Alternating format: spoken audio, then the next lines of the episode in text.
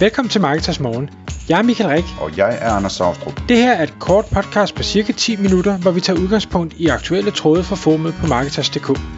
På den måde kan du følge med i, hvad der rører sig inden for affiliate marketing og dermed online marketing generelt.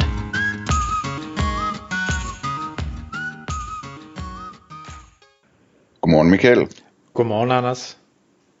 Nå, så har du været ude og, og køre en tur, har jeg hørt. Ja, det har fra jeg. Din, øh, fra din vinterbolig i Sydspanien, og så helt over til Atlanterhavet, må det vel være, Ja, i Portugal. Præcis. Yes. Og så har du sikkert siddet der i bilen, Michael, og tænkt nogle tanker om, at øh, hvor kunne det være rart at flytte til Portugal. Ja, det var måske ikke lige de tanker, men, men det har da strejfet mig og, og selvfølgelig familien at sige, jamen altså lad os lige se, hvad Portugal har at byde på. Nu er det jo så anden gang, vi, vi tester Spanien af for at se, hvad de har at byde på, men, men Portugal har nogle, nogle andre ting, som, øh, som er spændende, som vi kan vende her. Og, øh, og, men inden, inden vi ligesom sådan bare tænkte, at det er sikkert fint, så, så skulle vi da lige over og kigge lidt, og det er jo kun en, en tre dages tur, så det var ikke noget øh, dybdegående research. Men jeg tror, det der, der var to ting, der ansporede os til at sige, Portugal, det lyder da interessant. Og, og meget af det er egentlig kommet fra øh, enten YouTube-videoer, vi har set, eller, eller Facebook-opslag, eller interviews, eller ting og sager, fordi at Portugal også har et øh, veludviklet expat community i form af digitale nomader, i form af øh, folk, der interesserer sig for krypto og ting og sager. Portugal øh, er nemlig i den situation, at de, øh, der er kryptoinvesteringer skattefri. De har et, øh, i det hele taget en meget attraktiv øh, skattestruktur øh, for øh, udlændinge, hvor der tjener indtægt fra, øh, ja, fra andre lande. Øh, der har de faktisk skattefrihed i op til, til 10 år, sådan lidt en, en udvidet forskerordning.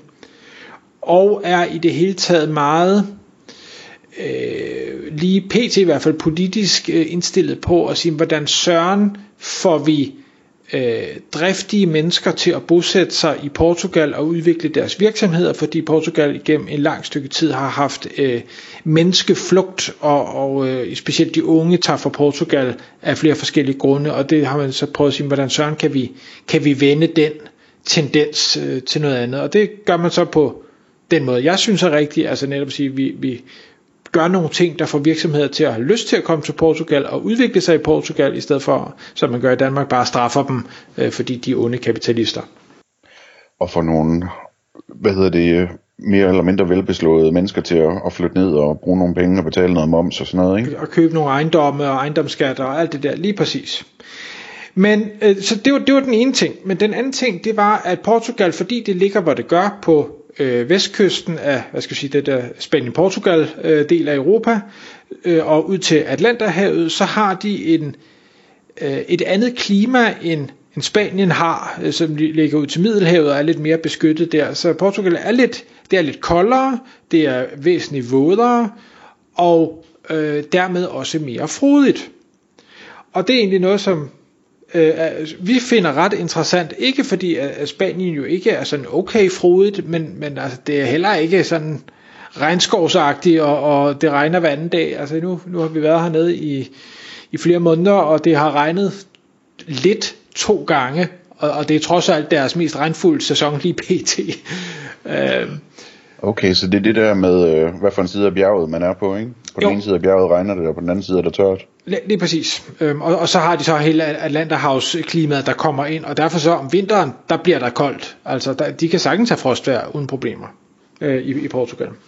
Men, men vi tog ned sydpå, ned til Algarve-kysten, som mange måske kender, hvis man er turist, øh, som er den, den helt sydlige del, og det der vender ja, ned mod Afrika, men, men stadig ud til Atlanterhavet, øh, for at se, hvad, hvordan er det dernede. For det er også der, der altså ud over Porto og Lissabon, så er det der mange øh, udlændinge tager hen. Og, øh, og det var faktisk en, en vanvittig positiv oplevelse. Øh, de var, da vi mødte, var, var super venlige. De var væsentligt bedre til engelsk, end vi har oplevet, de har været i Spanien. Øh, og der var, det var altid sådan en lille stikprøve, vi har taget her, men det, men det overraskede os egentlig, hvor gode de var til engelsk, og hvor imødekommende de var. Vi var overrasket over, hvad skal vi sige, også de områder, der er blevet øh, bygget op øh, af, af formugende mennesker. Det er jo sådan, øh, de, de klumper sig jo gerne sammen, ligesom Hellerup og Klampenborg og sådan noget. Øh, det gør de også dernede. Øh, og det gør, at øh, hele landskabet virker Altså det, det er rart at være i. Det er ikke sådan, at, øh, det er jo fordi man er inde i den her lukkede, øh, hvad hedder sådan en, øh, gated community. Det, det er det open community, men hvor, hvor vejene er pæne, og der er rent, og der er ikke affald, og, og palmerne er stusset, og der er gadelys, og der er fortov og cykelstier, og øh, marinaer og ting og sager. Øhm, og det, det kan vi godt lide, at der er lidt rart. Vi bryder os ikke om, at der flyder med affald over det hele, og det er der jo andre øh, byer, hvor der gør, det er der også masser af i Spanien, hvis man kommer lidt ud, selvfølgelig ikke i Marbella, men, men nogle af de andre byer, hvor man bare tænker, hvorfor, hvorfor ligger der bare køkkenaffald og plastikaffald og byggeaffald over det hele? Øh, så så det, var, det var en positiv oplevelse. Øhm, og det fik jeg så til at, at, at kigge lidt mere og sige, jamen, øh, hvordan er det, øh, hvad kan man lege, hvad kan man eje, hvordan er ejendoms, øh, hvordan bliver ting solgt dernede, øh, og fandt så ud af, at der er åbenbart frit ejendomsmalervalg, det er der så også i Spanien, øh, og, og hvis man har, det har vi i hvert fald undret os over, hvorfor, når man så slår boliger op, er billederne så pivringe. Altså det er sådan øh, nogen, der har løbet rundt med en mobiltelefon og bare lige knipset noget. Det kan godt være, at det var lidt uskarpt, og det kan godt være, at det var lidt mørkt, og det kan godt være, at der ikke var ryddet op, men det var bare lige, hvad det kunne blive til.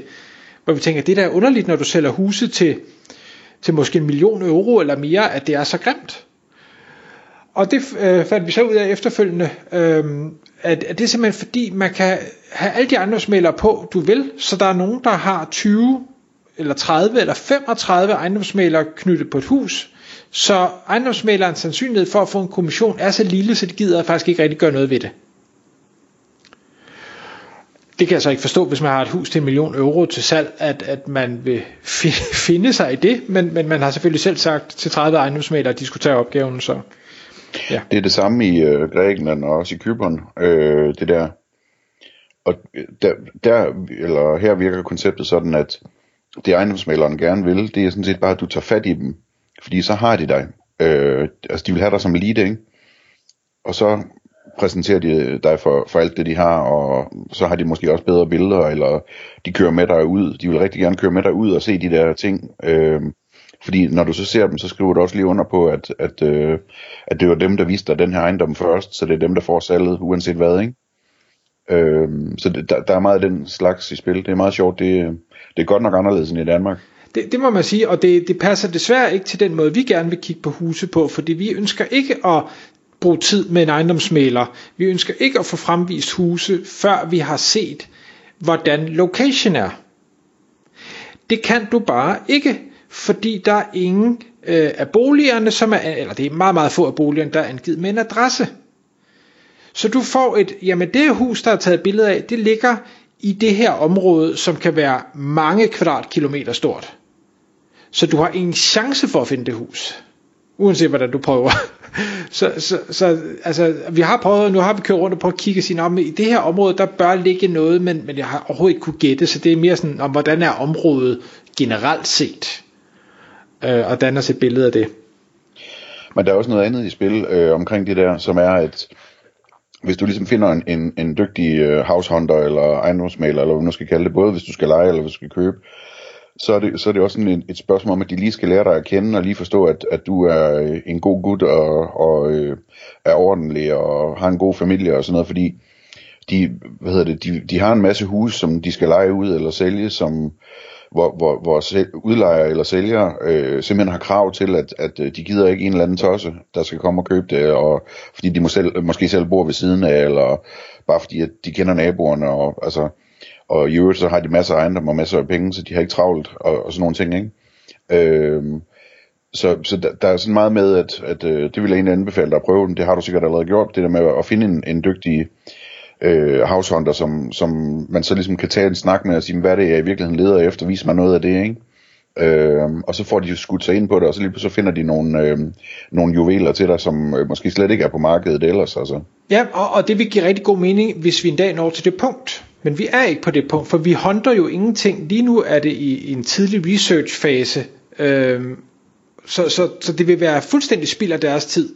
Øh, og det kan godt være, at de ikke synes det, men, men øh, igen, vi gider ikke slæve rundt på dem, fordi det, det er ikke det, vi gerne vil. Øh, men altså, det, det er også ligegyldigt, nu har vi set områderne, det var spændende, og, og det der så var, øh, vi fandt stor værdi i efterfølgende, det var at sige, okay, øh, der er mange ting, man, man kan jo godt gå på officielle hjemmesider og læse alt muligt, det er bare ikke der, hvor man får de vigtige informationer, alle de der små ting, som man bare bør vide. Og der øh, har vi nu fundet ud af, at der er faktisk på YouTube igen, nærmest svar på alt. Altså, der er masser af kanaler med folk, der er amerikanere og englænder og tyskere og alt muligt, der er flyttet til Portugal, forskellige steder i Portugal og har boet forskellige steder i Portugal, der fortæller om deres problemer og deres erfaringer, hvad er billigt, hvad er dyrt, hvad skal man passe på med, hvilke fejl har de begået, hvad er det for nogle, nogle ting, som er anderledes end det hjemland, man nu kommer fra og sådan noget, og det er, det er godt nok en, en guldmine af værdifuld information øh, man kan finde der. Så YouTube er at virkelig din ven øh, på den front, vil jeg sige. Ja, bestemt. Men hvis jeg må sige en ting der, så altså, baseret på min erfaring, så vil jeg klart fraråde dig, hvis du nogensinde skulle flytte sådan et sted hen, at, at du startede med at købe noget. Ej, Fordi enig. der er tusind ting, du aldrig vil opdage, før du har boet der. Så, så er det nemmere lige at bo til leje et års tid eller to. Øh, og så kan man også vente på en bedre deal øh, på at købe noget. Ikke?